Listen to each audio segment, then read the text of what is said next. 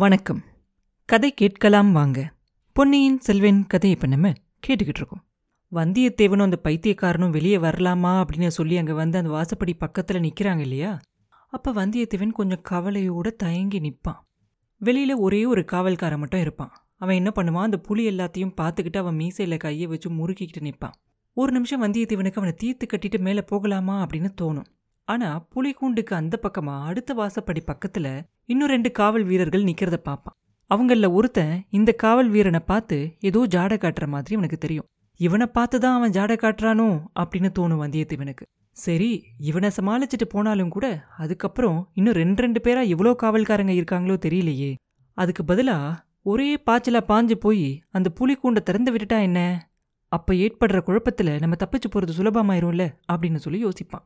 இப்படி அவன் யோசிக்கும் போது அந்த காவலன் சொல்லுவான் ஓஹோ தப்பிச்சுக்கலாம் அப்படின்னு பார்க்குறியா அப்படின்னு சொல்லுவான். உடனே வந்தியத்தேவனுக்கு தூக்கி வாரி போடும். என்னடா இவன் இப்படி சொல்கிறானே அப்படின்னு. அப்போ அங்கே இருந்த புலியில் ஒன்று உருமும் அட நாயே சும்மா கட அப்படின்னு அதை அதட்டுவான் அந்த காவல்காரன். அதை பார்த்த உடனே அவன் புலியோட தான் பேசுகிறான் அப்படின்னு தெரிஞ்சுக்கிட்ட வந்தியத்தேவனுக்கு சிரிப்பு வந்துடும் உடனே சிரிச்சிருவான். அந்த காவல்காரன் திரும்பி பார்ப்பான். பின்ன பாருங்க ஐயா இந்த புலி என்ன மிரட்ட பார்க்குது இது மாதிரி எத்தனையோ புலியை நான் பார்த்துருக்கேன். இந்த சிங்கத்துக்கிட்ட அதோட ஜம்பம் எல்லாம் பழிக்காது அப்படின்னு சொல்லிக்கிட்டே மறுபடியும் அவனோட மீசி முறுக்கிக்குவான். அப்போ வந்தியத்தேவன் சொல்லுவான் ஆமாம் ஆமாம் கூண்டுக்குள்ளே இருக்க வரைக்கும் புலியும் எலியும் எல்லாம் ஒன்று தான் அதோட ஜம்பம் எப்படி பழிக்கும்? அப்படின்னு சொல்லிட்டு அவன் கையில் இருந்த பெரிய வேளாரோட சின்னத்தை எடுத்து காட்டுவான். போங்க ஐயா போங்க போங்க. முதன் மந்திரியோட ஆட்கள் எல்லாம் உங்களுக்காக வாசலை காத்துக்கிட்டு இருக்காங்களாம். சீக்கிரமா போங்க அப்படின்னு சொல்லுவான் அந்த காவலன். சொல்லிட்டு இவங்க வந்தாங்க இல்லையா? அந்த வழி பக்கமா திரும்பி அடே பைத்தியக்காரா சும்மா இருக்க மாட்டேன் அப்படின்னு சொல்லி கத்துவான். அப்ப வந்தியத்தேவன் வந்து அந்த பைத்தியக்காரனோட கையை தான் பிடிச்சுக்கிட்டு இருப்பான். அவன் கையெல்லாம் நடுங்கும். அதை பார்த்த உடனே அவன் கையை இன்னும் கொஞ்சம் இறுக்கி பிடிச்சு தைரியப்படுத்துவான். அதுக்கப்புறம் அந்த காவல்காரனை தாண்டி ரெண்டு பேரும் முன்னாடி போவாங்க. விடுதலை வேணுமா? விடுதலை. எல்லாரையும் விடுதலை செஞ்சுட்டா அதுக்கப்புறம் எங்க பிழப்பு என்ன ஆகுறது? அப்படின்னு சொல்லி அந்த காவல்காரன் புலம்புவான். அது அவங்க ரெண்டு பேருக்கு அதுலேயுமே விழுகும். வந்தியத்தேவன் எப்பயுமே ரொம்ப துணிச்சலானவ தான் இல்லையா? ஆனாலும் கூட அப்ப அவனோட நெஞ்சு பக்கு பக்கு பக்கு பக்குன்னு அடிச்சுக்கிட்டு இருக்கும். வாசல்ல முதன் மந்திரியோட ஆட்கள் காத்துக்கிட்டு இருக்கதா அந்த காவலன் சொன்னது அவன் மனசுல பதிஞ்சிருக்கும். இந்த இடம் கொஞ்சம் இருட்டா இருக்கு. அதனால இங்க இருக்க காவல்காரங்களே லேசா ஏமாத்திரலாம். வெளியில வெளிச்சமா இருக்குமே. முதன் மந்திரியோட ஆட்கள் கண்டுபிடிச்சிட்டா என்ன செய்யறது? ஆனாலும் பார்க்கலாம் ஒரு கை. எதுக்கும் தயாரா இருக்க வேண்டியதுதான். நல்ல வேலையா இந்த பைத்தியக்காரனும் கெட்டிக்கார பைத்தியக்காரனா தான் இருக்கான் அப்படின்னு சொல்லி நினைச்சுக்குவான். அந்த பாதாள சிறையில் இருக்கிற வாசல்கள் எல்லாத்தையும் ஒன்று ஒன்றா தாண்டி போய்கிட்டே இருப்பாங்க. போய் அந்த தங்க நாணயம் எல்லாம் செய்வாங்க இல்லையா? அந்த இடத்துக்கிட்ட போயிடுவாங்க அங்கங்கே இருந்த காவலர்கள் கிட்ட அவங்க கொண்டுகிட்டு வந்த அந்த வேளாரோட சின்னத்தை காட்டிட்டு போய்கிட்டே இருப்பாங்க. இவங்கள யாரும் சந்தேகப்படவும் மாட்டாங்க உத்து பார்க்கவும் மாட்டாங்க. போகும்போதே வந்தியத்தேவன் பரபரப்பாக யோசிச்சு ஒரு திட்டம் போட்டுக்கிட்டே போவான். ஒரு நீளமான அறையில் போய்கிட்டு இருக்கும்போது பக்கத்தில் வரவன் கிட்ட காதில் போய் கேட்பான் நீ முதன் மந்திரி வீட்டுக்கு போக போறியா? இல்லை என்னோட வரியா? அப்படின்னு கேட்பான். அப்ப அந்த பைத்தியக்காரன் சொல்லுவான் முதன் மந்திரி வீட்டுக்கு போனா நான் மறுபடியும் பாத்தாள சிறைக்கு தான் வரணும். உன்னோடைய வரேன் நீ எங்க போறதா உத்தேசம்? அப்படின்னு சொல்லி கேட்பான். அப்ப வந்தியத்தேவன் சொல்லுவான் கடவுளோட அருள் இருந்தா இழநாட்டுக்கே போயிடலாம் முதன் மந்திரியோட ஆட்களுக்கு முன்னாடி நீ என்ன பினாகபாணி அப்படின்னு கூப்பிடு. உன் பேர் என்ன? அப்படின்னு கேட்பான். அதுக்கு அவன் பைத்தியக்காரன் அப்படின்னு பதில் சொல்லுவான். அதை கேட்கல. உன்னோட உண்மையான பேர் என்ன? உங்க அப்பா அம்மா வச்ச பேர் என்ன? அப்படின்னு கேட்பான் வந்தியத்தேவன். ஆ அதுவா. எங்க அப்பா அம்மா எனக்கு கரிய திருமால் அப்படின்னு பேர் வச்சாங்க. என் கூட இருந்தவங்கெல்லாம் என்ன கருத்திருமன் அப்படின்னு கூப்பிடுவாங்க அப்படின்பான் வந்தியத்தேவன் சொல்லுவான் நல்ல பேர் தான் கருத்திருமா தஞ்சாவூர் வீதிகளில் நம்ம போய்கிட்டு இருக்கும்போது உன் தோலை நான் தொடுவேன்.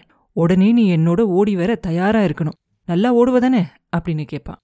ஓட்டத்தில் ஈழத்தரசன் மகிந்தன் கூட என் கூட போட்டி போட முடியாது அப்படிமா பைத்தியக்காரன். உடனே வந்தியத்தேவனுக்கு சிரிப்பு வந்துடும் அதை கேட்டோன்னு சிரிச்சுக்கிட்டே சொல்லுவான் நீ நல்ல பைத்தியக்காரன் அப்படிம்பா அந்த பொற்காசுகள் செய்கிற இடத்தெல்லாம் தாண்டி அவங்க வெளியே வருவாங்க. வந்தியத்தேவன் பயந்த மாதிரி அங்கே நிறைய பேர் இருக்க மாட்டாங்க. ரெண்டே ரெண்டு பேர் தான் இருப்பாங்க. அவங்கள ஒருத்தர் நல்ல குண்டனாக இருப்பான். வந்தியத்தேவனுக்கு அவனை எங்கேயோ எப்பயோ பார்த்த மாதிரி தோணும். ஆனால் தெளிவாக ஞாபகம் வராது. நீங்கள் தானே முதன் மந்திரியோட ஆட்கள்? அப்படின்னு கேட்பான் என்ன தம்பி அதுக்குள்ளே மறந்து போயிட்டியா? அப்படிமா அதில் ஒருத்தன். இல்லை இல்லை நீங்கள் தானே எங்களை முதன் மந்திரி வீட்டுக்கு கூட்டிகிட்டு போக போகிறீங்க அப்படின்னு கேட்டேன் அப்படின்னு சொல்லி சமாளிப்பான். ஆமா ஆமா நாங்க தான் நீ முதன் மந்திரி வீட்டுக்கு போற வழியை கூட மறந்து போனாலும் போயிருவ அப்படிம்பா இன்னொருத்தன். அப்ப கருத்திருமன் வந்தியத்தேவன் சொன்னதை ஞாபகப்படுத்திக்கிட்டு அப்பா பினாகபாணி எனக்கு பயமா இருக்கு. முதன் மந்திரி மறுபடியும் என்னை பாதாள சிறையில் தள்ளிடுவாரோ என்னமோ அப்படிம்பா. அப்ப அந்த காவல்காரங்கள்ல ஒருத்தன் சொல்லுவான் அதெல்லாம் மாட்டாங்க அப்பனே. எங்க முதன் மந்திரியோட சமாச்சாரம் உனக்கு தெரியாத மாதிரி தெரியுது. ஆனா தப்பிச்சு மட்டும் போக பார்க்காத. அப்படி ஏதாவது செஞ்சா எங்களை கொண்டு வந்து பாதாள சிறையில் அடிச்சிருவாரு அப்படிம்பா. இப்படி சொல்லிட்டே அந்த ஆட்கள்ல குண்டா இருக்கிறவன் முன்னாடி போவான். இன்னொருத்தன் வந்தியத்தேவனுக்கும் கருத்திருமனுக்கும் பின்னாடி காவலா நடந்து வருவான். அன்னைக்கு என்னமோ தஞ்சாவூர் வீதிகள் எல்லாம் அப்படியே வெறிச்சோன்னு இருக்கும். ஆள் நடமாட்டமே அதிகமா இருக்காது. அப்பதானே ஆதித்த கரிகாலரோட கடைசி இறுதி ஊர்வலம் சடங்கு எல்லாம் முடிச்சிட்டு எல்லாரும் வந்திருக்காங்க. எல்லாரும் அவங்கவுங்க வேலையை பார்த்துக்கிட்டு இருப்பாங்க. கோட்டை வாசலுக்கு வெளியில கொடும்பாலூர் வேளாரோட ஆட்கள் காவல் செஞ்சுக்கிட்டு இருப்பாங்க. கோட்டைக்குள்ள யாரையும் புதுசா உள்ள விடவும் மாட்டாங்க. அதனால அதிகமான ஆள் நடமாட்டம் எங்கேயுமே இருக்காது. வந்தியத்தேவன் எப்படி இவங்க கிட்ட இருந்து தப்பிக்கலாம் அப்படின்னு சொல்லி ரெண்டு பக்கமும் ஒத்து பார்த்துக்கிட்டே நடந்து போவான்.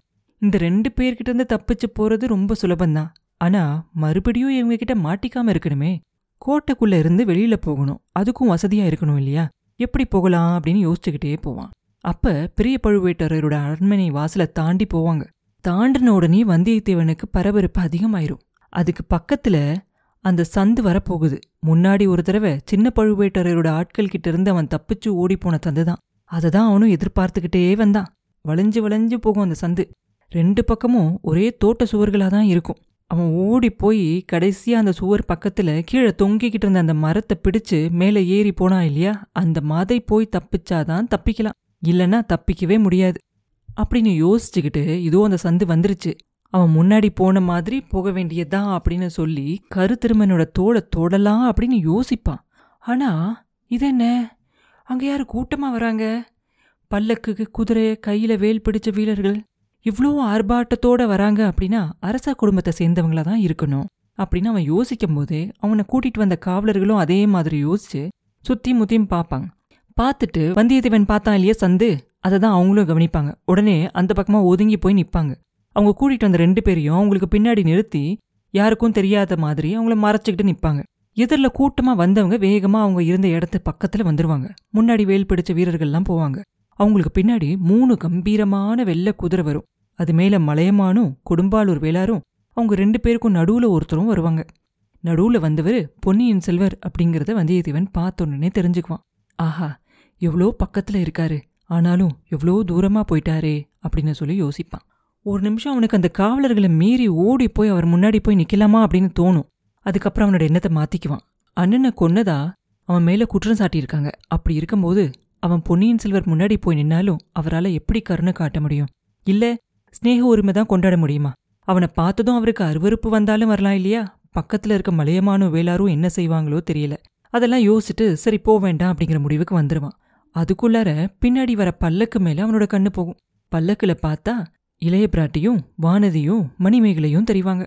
ஆஹா வேறொரு சமயமா இருந்தா இந்த மூணு பெண்கள்கிட்டயும் என்ன உதவி வேணாலும் போய் கேட்கலாம். மனசார செய்வாங்க. ஆனா இப்ப எப்படி நான் இவங்க முன்னாடி போய் நிக்கிறது? நான் போனா இளைய பிராட்டியும் வானதியும் என்னை பத்தி என்ன நினைப்பாங்க? அவங்க ரெண்டு பேருக்கும் என்னை பார்த்தா அருவருப்பா இருக்காதா? பரவாயில்ல அதெல்லாம் போனா போகட்டும். இந்த அப்பாவி பெண் மணிமேகலையே இவங்களோட சேர்த்துக்கிட்டாங்களே அதுக்காக சந்தோஷப்பட வேண்டியதுதான். மணிமேகலை இவங்க கிட்ட கடம்பூர்ல நடந்ததெல்லாம் சொல்லியிருப்பாளா? நம்மளை காப்பாத்துறதுக்காக நான் தான் கொன்னேன் அப்படின்னு சொன்னாலே அதே மாதிரி இவங்க கிட்டயும் சொல்லியிருப்பாளா? இல்ல இல்ல சொல்லியிருக்க மாட்டா. அப்படி சொல்லியிருந்தா இவங்க இவளை அவங்களோட சேர்த்துக்கிட்டு இருக்க மாட்டாங்க. அப்படின்னு வந்தியத்தேவன் யோசிக்கிறதுக்குள்ள அந்த பல்லக்கும் இவங்க நின்ன சந்தை தாண்டி அந்த பக்கமா போயிரும். போனதுக்கப்புறம் அந்த காவல்காரங்க ரெண்டு பேரும் வெளியே வந்து சரி வாங்க இனி நம்ம போகலாம் அப்படின்னு சொல்லிக்கிட்டே முன்னாடி போவாங்க. வந்தியத்தேவன் ஒரு நிமிஷத்துல இதுதான் சமயம் அப்படின்னு முடிவு செஞ்சு கருத்திருமனோட தோலை தொட்டுட்டு அந்த சந்து வழியா ஓட்டம் பிடிப்பான். கருத்திருமனும் அவன் பின்னாடியே பயங்கர வேகமா ஓடுவான். காவல்காரங்க ரெண்டு பேரும் பின்னாடி ஓடி வர சத்தம் கேட்கும் கொஞ்சம் தூரம் வரைக்கும் ரெண்டு பேரும் திரும்பி கூட பார்க்காம பயங்கரமா ஓடுவாங்க. முதல்ல கருத்திருமன் தான் திரும்பி பார்ப்பான். ஒருத்தன் பின்தங்கிட்டான் ஒருத்தன் தான் வரான் அப்படின்னு சொல்லுவான். வந்தியத்தேவனும் திரும்பி பார்ப்பான். குண்டம் பின்னாடி நின்னுட்டான் அப்படின்னு தெரிஞ்சதும் ஒருத்தனா இருந்தா கூட அவன் கூட நின்று சண்டை பிடிக்கிறது முட்டாள்தனம். அதனால கருத்திருமனுக்கு ஜாடை காட்டிட்டு மறுபடியும் ஓட ஆரம்பிச்சிருவான். முன்னாடி ஒரு தடவை அவன் மதில் சோறு ஏறி குதிச்சான் இல்லையா? அதே இடத்துக்கு வந்ததுக்கு அப்புறமா நிப்பான். வளைஞ்சிருந்த அந்த கிளைய பிடிச்சுக்கிட்டு மேல தாவி ஏறிடுவான் கருத்திருமணியும் மேல ஏறி வர சொல்லி கையை பிடிச்சு தூக்கி ஏத்தி விடுவான். ரெண்டு பேருமா சேர்ந்து அவங்க பிடிச்சு ஏறின அந்த மரக்கிளைய போட்டு ஆட்டி உடைச்சிருவாங்க. அதுக்கப்புறமா அவங்க பின்னாடியே ஓடி வந்தான்ல ஒரு ஆளு.